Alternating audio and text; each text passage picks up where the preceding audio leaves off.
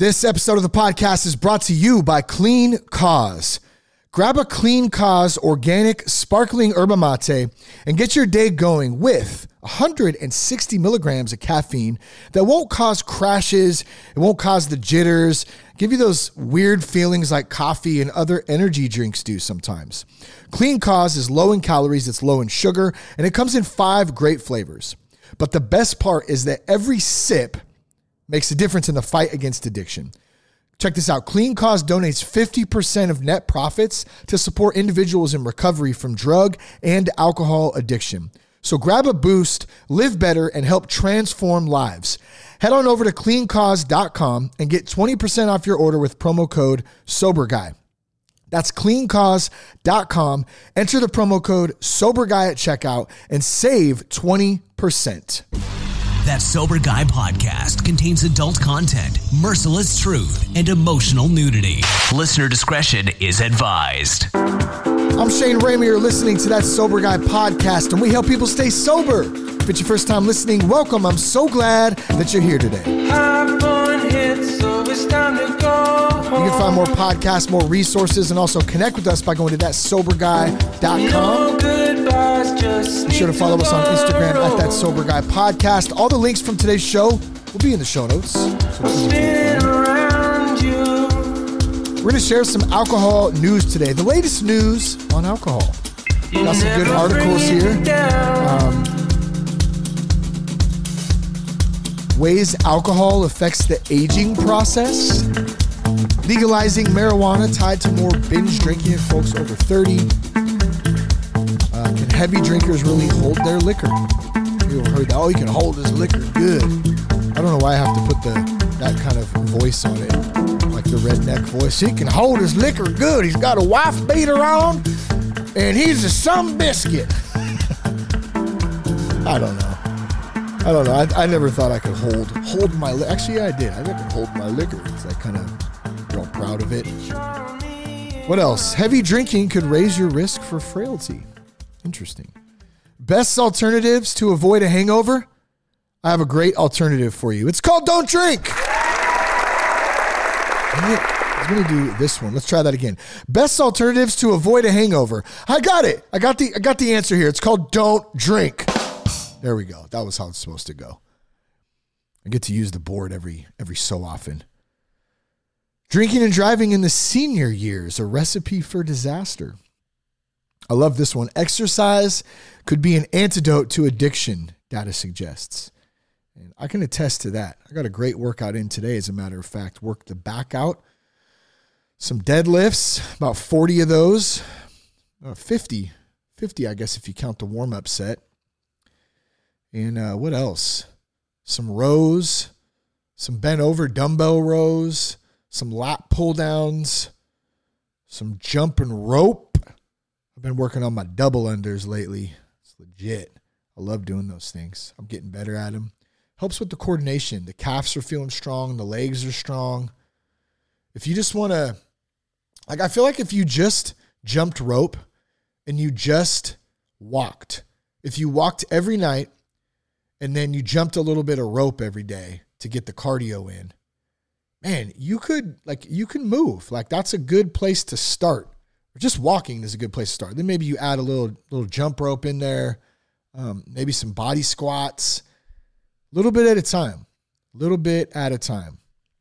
I love this one, and then we'll dive into some of these. Drinking alcohol brings no health benefits, study finds. Imagine that. In fact, let's start there. Let's just start there. And I'll be sure to put this link in the show notes for you if you want to check out any of these articles. Let's see. It says dozens of studies have purportedly shown that a daily glass of wine or a mug of beer could reduce your risk of heart disease and death. These studies are flawed. A new evidence review asserts that the potential health benefits of moderate alcohol use vanish when those flaws and biases are taken into account.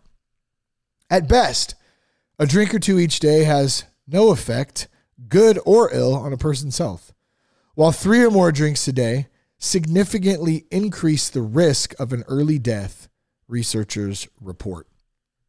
So think about that. If you're drinking 2 to 3 drinks a day, and it's like, oh, I don't get intoxicated so much, and I catch a little buzz, and it's just what we do. There's no health benefit to that, number one. And number two, there's actually negative side effects from that when you're continuing to do that every single day. So it goes on to say low level or moderate drinking is roughly defined between 1 drink per week and 2 drinks per day. Low level. So I'm guessing a low level would be 1 drink per week. And then moderate drinking is 2 drinks per day. That's the amount of alcohol that many studies, if you look at them, uncritically suggests reduces your risk of dying prematurely, which doesn't make a whole lot of sense to me.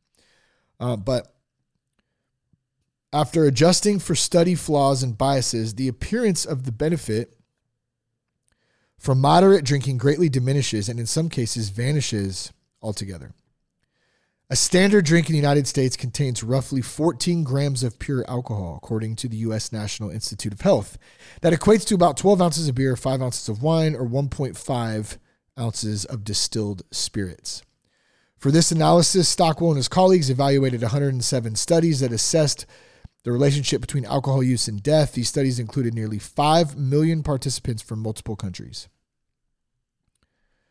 Goes on to say former drinkers aren't lifetime abstainers or abstiners? I don't know how you say that. For example, many studies tend to place former drinkers in the same group as lifetime abstainers from alcohol, referring to them all as non-drinkers. So it's just a little different there, I guess. So what I mean, basically here, I don't think I need to go. I'm kind of scrolling through this here, and although interesting.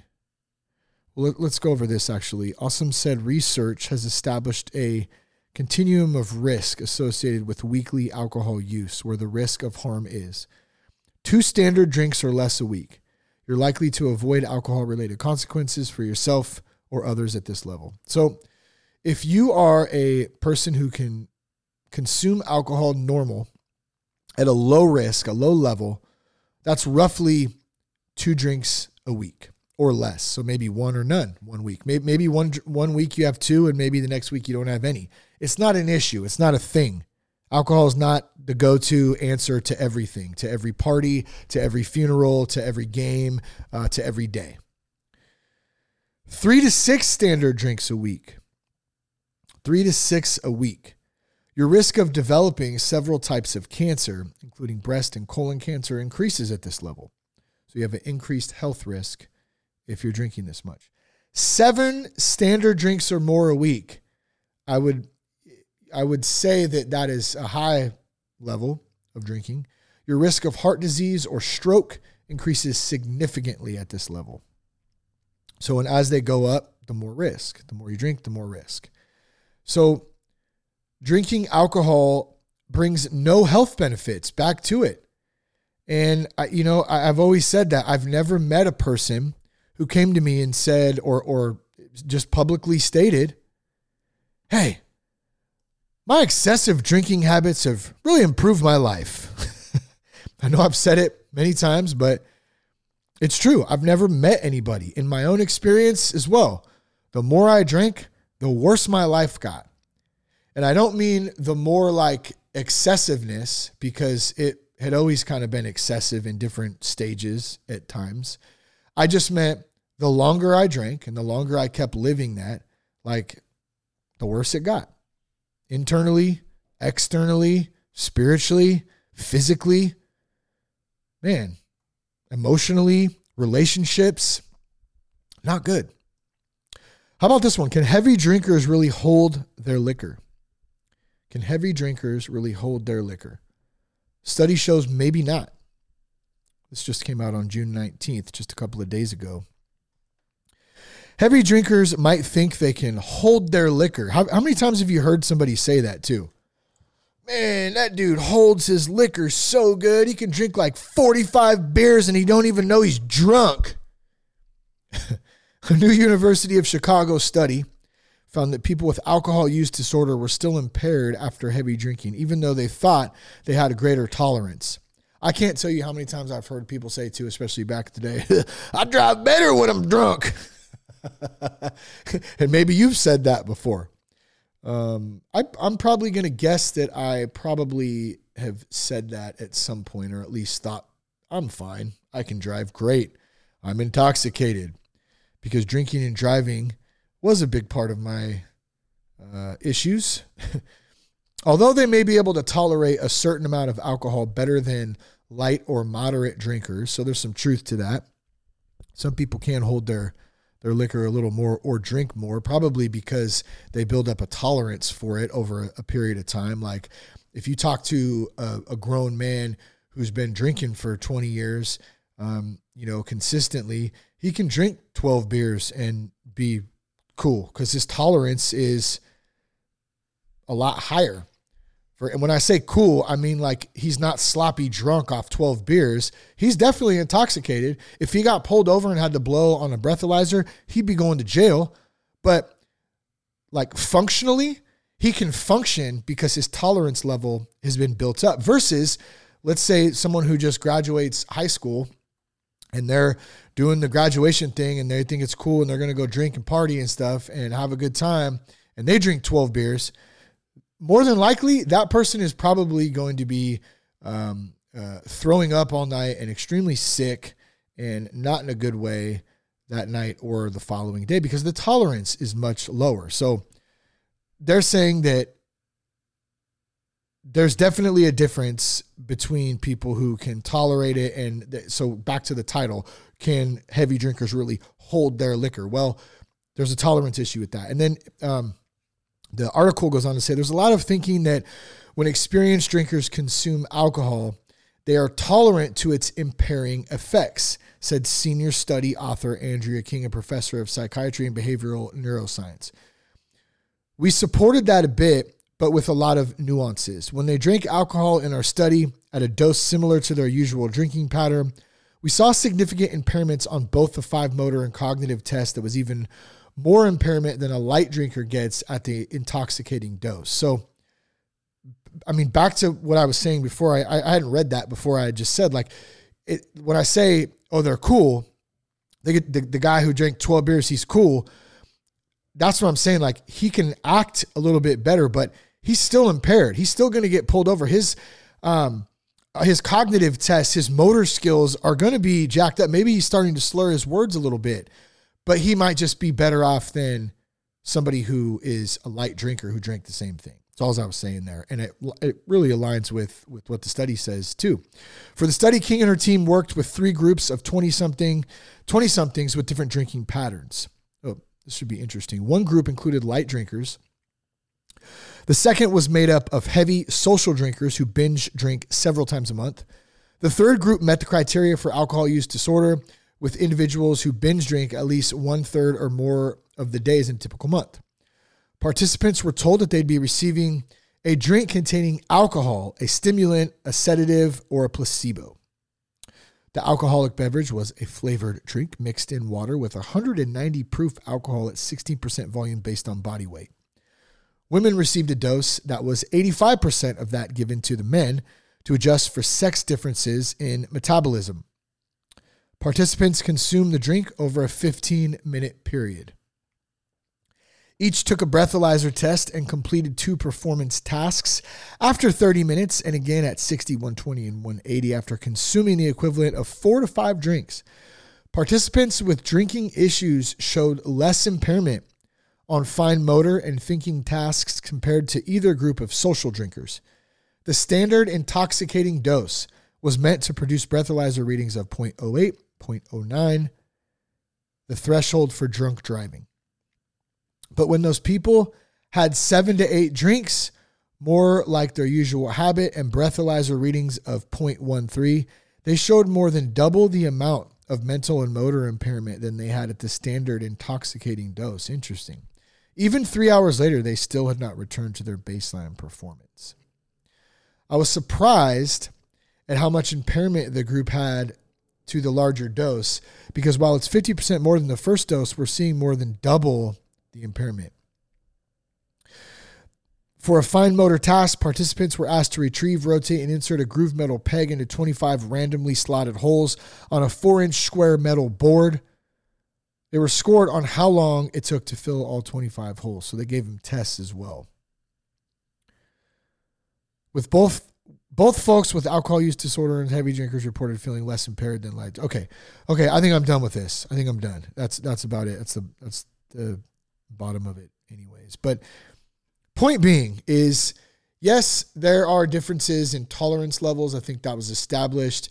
However, if you drink multiple drinks, you're going to be impaired. Your motor skills are impaired, even when you don't think you are.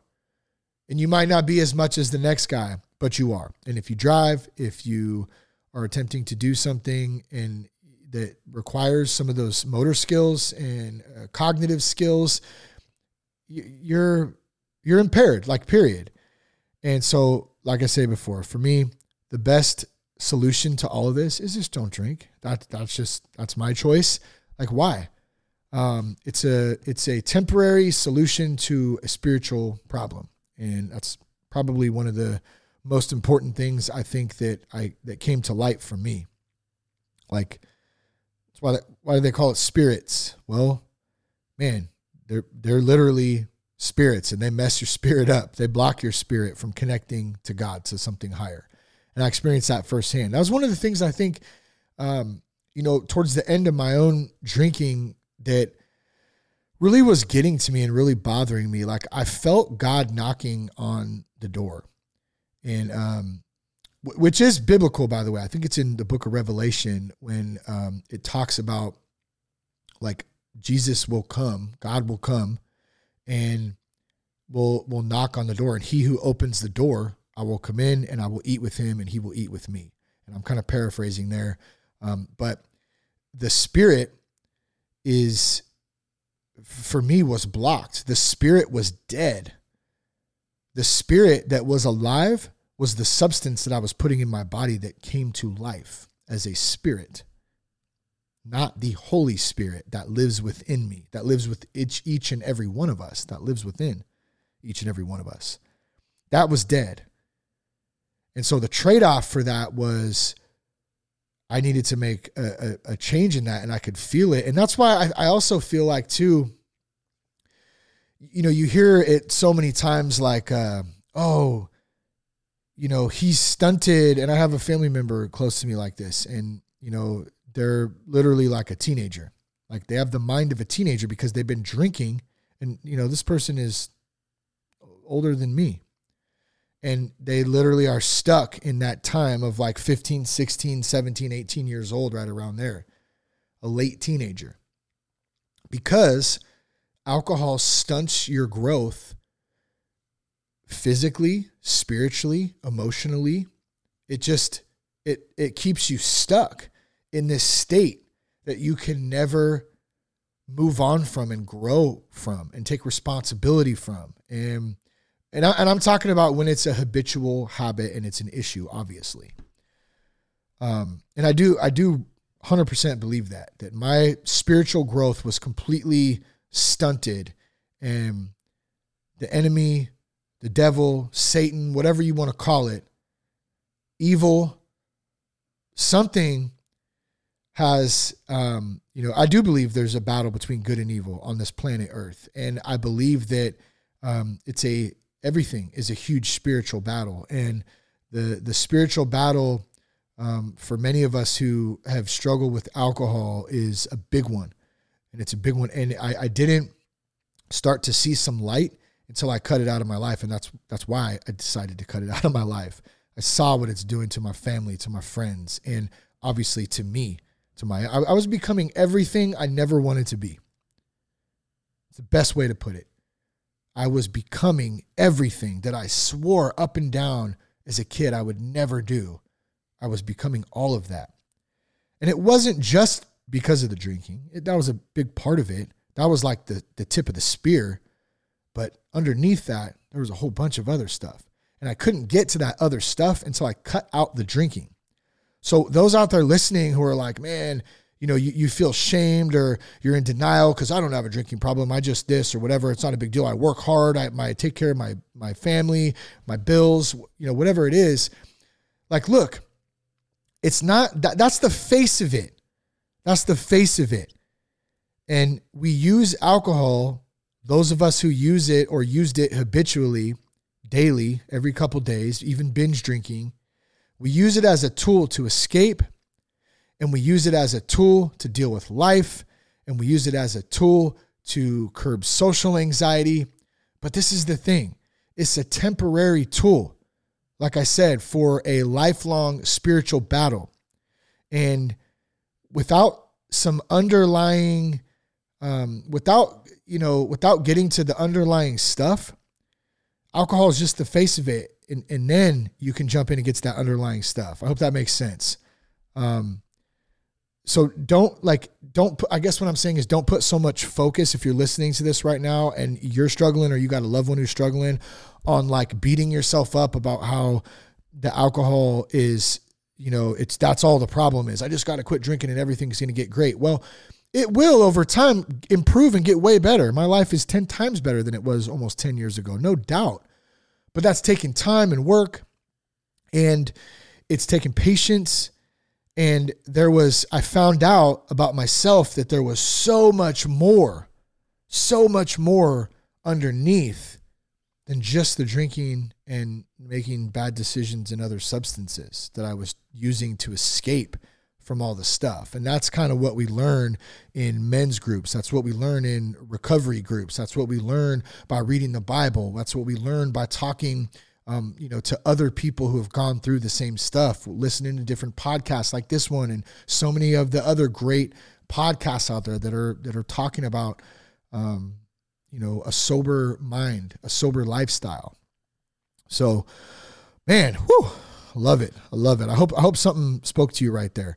Okay, let's go on to a couple of these other ones. Ways alcohol affect the aging process. Let's check that one out. I think that's interesting to me. And why it's interesting to me is at 40, I'll be 42 just next month, as a matter of fact, in July. And, they always say, oh, once you hit 40, you know, things start to change and stuff. And I think they do. They did for me mentally, especially. Physically, I'm in the best shape of my life. I mean, can you believe that? It took me until I'm 42, almost 42 years old, to get in the best shape of my life. I had all my 20s. I had my 30s. And my 30s, I started to get better, like mid-30s. You know, I got sober when I was 32, I think. And I started to take care of myself a little better, but I still never pushed myself to the max, or hard. And to be able to do that at 42, it's pretty amazing. And you do feel different things start changing as you get older, especially when you do hit 40. And I think I called it to Jess, she's like, man, you're like, what's going on? You're hitting the gym every day. Like, you're in it. Like, what's, and I said, well, I think I'm having a small midlife crisis. and it's, to me, I feel like it's a good thing. It's not a bad midlife crisis. It's a good thing in recognizing that, like, hey, I'm not going to live forever. Like, we don't, when we're 20, when we're in our teens, when we're kids, teens, 20s, even 30s, you think you're going to live forever. Like, that's just, life is forever. And then and then you have kids. And even if you don't have kids, as you get older, you start to see the days, and they start to go by really fast. And then you start to not even know like what day it is some days, because you're just like, whoa, like it was just Friday last week. Now it's Friday again. Like, wait, what happened? Are we in some kind of like time warp here? Like, what's going on? I have a teenager now, and like my son's getting tall, and like, it's just crazy. And you realize that life is so short. It's so precious. Every moment is so special. And when we can learn to live in those moments and sit in them and realize that they're impermanent and that they're not going to last forever. I've been using that a lot lately when I start to go down the path of like a crappy attitude, or I start to complain about something, you know, and, or if I have to do something that I'm not thrilled about. And okay, here's a great example. Man, I love it.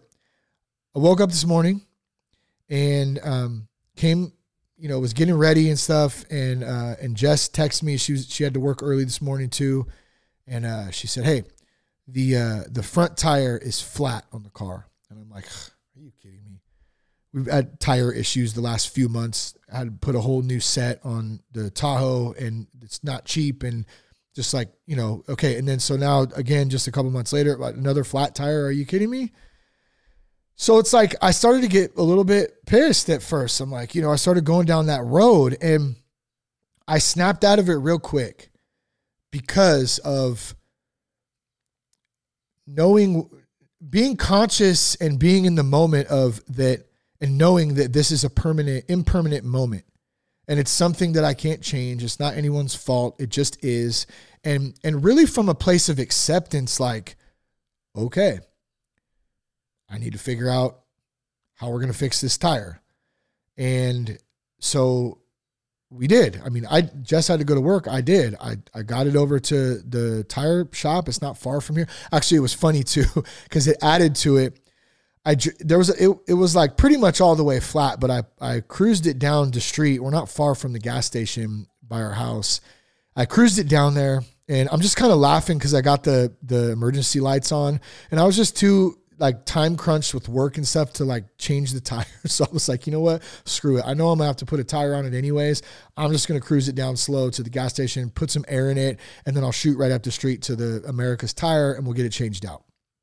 And so I get down to the gas station. I make it there. There's people passing me. I'm just kind of laughing. I'm trying to keep a good attitude. And I know this seems kind of dumb maybe, but like this is the kind of stuff that ruins people's days, which ruins people's weeks, which ruins people's months, which could ruin someone's whole year because they got a flat tire. And I say that in the fact of that compounding interest, that snowball effect, that one little thing sets you off, and oh no, the world's coming to an end. And I've been there many times, and you know, I hope to God I don't ever go back there, at least that severe. I'm not saying I don't have bad days and I can get in my head and stuff still, that's for sure.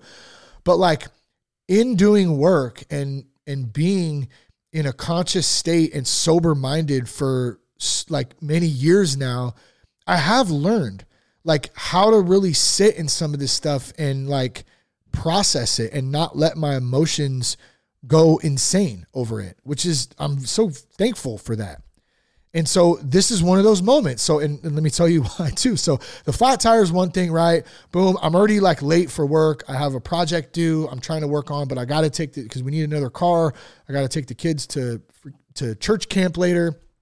And like, there's all kinds of stuff going on during the day. Okay, boom. I get down there and I make it to the gas station. I pull in and I'm like, yes, I made it. All right, I can throw some air in, throw a little gas in. I'll make it. We'll get right up to the tire center. I pull up to the air pump. What do you know? There's a big sign on it. It says, sorry for the inconvenience. Our tire air pump, whatever the heck it's called, is out of service. And I'm like, are you kidding me right now? You got to be kidding me. Okay. So I sit there, I shake my head and I go, all right, well, I guess I'm driving on the flat tire up to America's. So I did the same thing. I already, like I said, I know I'm getting a tire. I put the emergency lights on. I cruise it up the street to America's Tire, pull it in. I make it there, end up getting a tire put on it and getting out of there and getting back home to do the day. But like that right there, yeah, it was a pain in the butt, but it didn't ruin my day. It didn't ruin my day. It, you know, was it annoying? Yeah. But like, so let me kind of tie this back in. I know that was a long-winded story and I tend to do that sometimes, but alcohol and the aging process. As I've gotten older and I let alcohol go when I was 32, the aging process for me has gotten a little bit better, I think, and versus how it could have been had I continued to drink and that's health-wise, physically, spiritually, mentally, emotionally. If I was still drinking right now and I got that flat tire, all hell would have broke loose. All hell would have broke loose. My attitude, you know, my day would have been ruined. I would have been pissed about it. How could this happen? Like, I don't know how it happened. It's like a heat wall or something, the guy said, and it's hot here and it got flat. You know, what are you going to do? But as you get older, so let's get on to the article now. So as you get older, alcohol's effects can catch up with you. Decades of heavy drinking may take a toll on the liver and the brain and leave telltale signs on the skin. We turn to alcohol for a lot of reasons, says Dr. Jonathan Avery, vice chair for addiction psychiatry at Weill Cornell Medicine in New York City. It's certainly to enjoy ourselves, but it's also to self-medicate at times. And I want to say this too, real quick. I understand the self-medicating part of this, and I want everybody to know out there that, like, I have a lot of sympathy, and my heart goes out to those men and women out there who are in physical pain, who suffer from really bad anxiety, who suffer from anxiety and stress and depression and worry. And, pain, whether it's physical pain, emotional pain, something happened, and they use alcohol in order to self-medicate. I seriously, and you know why I say that? It's not like, oh, I feel for you, all you out there. Like, I have personal family members and friends who are dealing with this, who medicate. They use alcohol as medicine to get through some of this stuff. And I understand it, and I get it, and I don't fault them for that, and I don't judge them for that. Does it hurt to see sometimes? Sure. Do I wish and pray that one day there's a better way and a better path for those people that I love and for everyone else out there that I don't know personally who's going through this? Absolutely. That's why I do the work that I do. That's why I want to take that back too. That's why God put me in a place, and I'm just following what path he's leading me down. I got to remember to take the I out of that. And that's still something I'm learning. Like, I didn't do jack shiznit in this. I didn't. And I don't want to go down that path of ego and all that crap. That's a tricky one. God gave this platform to me. He put it on my heart to start it back in 2014.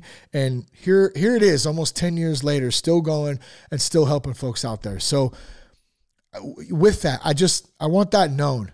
I want that on record. My heart goes out to anybody who's medicating with alcohol, with anything really, because of hurt and pain. And what I do want to say is I can promise you that Jesus saved me, and he could save you too. I promise that. 100%. That pain, that hurt, that heartbreak, that anxiety, that depression, all of it, all those things that we don't know how to deal with, that feel like they're just compounding and compiling, and the weight of the world is on our shoulders. I have felt that firsthand. I know what that feels like. And I know what it feels like to medicate with alcohol and other substances in order to alleviate it. But it alleviates it for a short period of time. And the love of Jesus Christ lasts forever. Period. And I know somebody needs to hear that right now. And all you got to do is surrender to it. And you could hit me up at That Sober Guy Podcast on Instagram. There's a contact form on thatsoberguy.com. If something spoke to you today in that, and you would like to give your life to Christ, or you have questions, or you have questions about staying sober, whatever. There's tons of resources, all that stuff. But okay, let me move on here. You may find relief temporarily after a drink, but drinking regularly can have the opposite effect.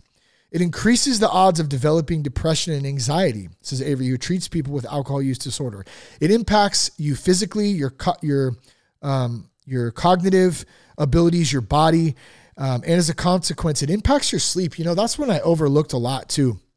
My sleeping patterns were so bad when I was drinking a lot, and you know, you can't get a good night's sleep. You pass out, and then I remember I would wake up and like I was eating a lot of crappy food at that time too, because I would usually drink and then eat late, Jack in the Box or Adalberto's, or it was always some crap like late, and then you sleep on crappy. Oh gosh, it's giving me flashbacks right now. So even light and moderate drinkers face emotion, and I sleep way better now, by the way. Thank God for that. And even light and moderate drinkers face emotional consequences and increased health risks from alcohol as they age. If you're approaching retirement with fewer daily obligations to meet and possibly more time, don't throw caution to the wind. Okay, and then it gets into... Oh man, there's a lot here.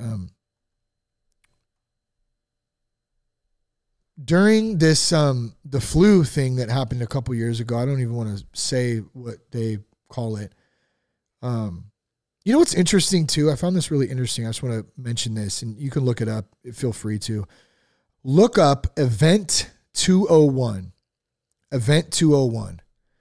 And Event 201 was something that transpired in 2017, 2018, I believe.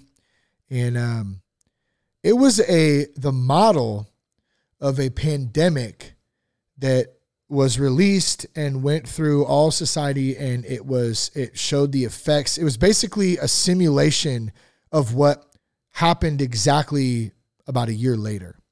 So I find that interesting that the simulation was ran, and then all this stuff happened. It's just so it's so coincidental to me, and very interesting just to see how they can predict this stuff, before it actually happened. So it just made me think of that, because it says pandemic consumption, which I know was a big thing for those who were stuck at home. And, so many people just struggled with addiction during 2020, 2021, 2022, because of the way the world was, the craziness. But a 2021 survey shed light on the drinking patterns of older adults since the COVID-19 pandemic began. The University of Michigan National Poll on Healthy Aging asked a national sample of participants ages 50 to 80 about their alcohol use and why they drink. A majority of people who drank during the pandemic reported reducing their alcohol use relative to past years, says Ann Fernandez, a clinical psychologist and assistant professor in the Department of Psychiatry at the University of Michigan. A smaller but significant number drank more, says Fernandez, who serves as the associate director of the UM Addiction Treatment Service. Among 2/3 of older adults who drank at least occasionally, key findings include 42% drank once a month or less. Okay, this isn't as relevant. This isn't what I was looking for here. I thought that was something else. Okay, so let's move on from this, because this isn't one that I ways of alcohol affects the aging process. It does. Period. It definitely does. It as you get older, it's not, and we already established that in the beginning. About the health, there's no positive health benefits to drinking, even to drink a glass of wine a day. Like, that's bullshit. Like, sorry, it is. All right, a couple more, and then we're going to wrap up today. I want to just see this one just to, best alcohol alternatives to avoid a hangover. I just want to see what this says here. Like I said earlier with the dumb joke, like, the best alternative to avoid a hangover is just don't drink. It's not really that hard to figure out, but Rev poured herself another drink from the vat with ice, mint, and lime floating. I don't feel drunk, the naturopath and physician based in Sacramento, California, told the party host, who was a mixologist. I feel very relaxed. That was the point. The concoction's base wasn't gin or vodka. It was hawthorn tea, which dilates blood vessels in the brain, heart, and other parts of the body, causing a sensation that makes you feel a little bit loopy. Interesting, huh? I've never heard of that before. Hawthorn tea. The alcohol-free refreshment is one example of some herbal and fermented beverages that are getting mainstream attention as alternatives to alcohol. These beverages can provide Good options for people who want to cut down on their alcohol consumption, as well as those who are in recovery from alcohol misuse. What's alcohol misuse? Sometimes when they label this stuff, the name, I'm just like, give me a break.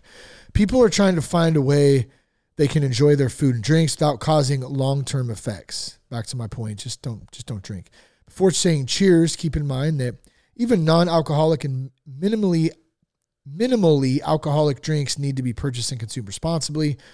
Okay, so I'm definitely noticing that mocktails, the whole industry, even the beer companies are all on the sober train because they want a little piece of the pie in that. They see the sober movement, they see the new communities, they see the younger generation is choosing to not drink. And that's, one thing I'll say, I mentioned families and stuff and we grow up and we see that, I also we also have family and friends and stuff that I know that don't drink, and they are part of that generation that just saw we're not doing that. We're changing the game. So I love seeing that. And it is kind of does go both ways, I think, which is awesome.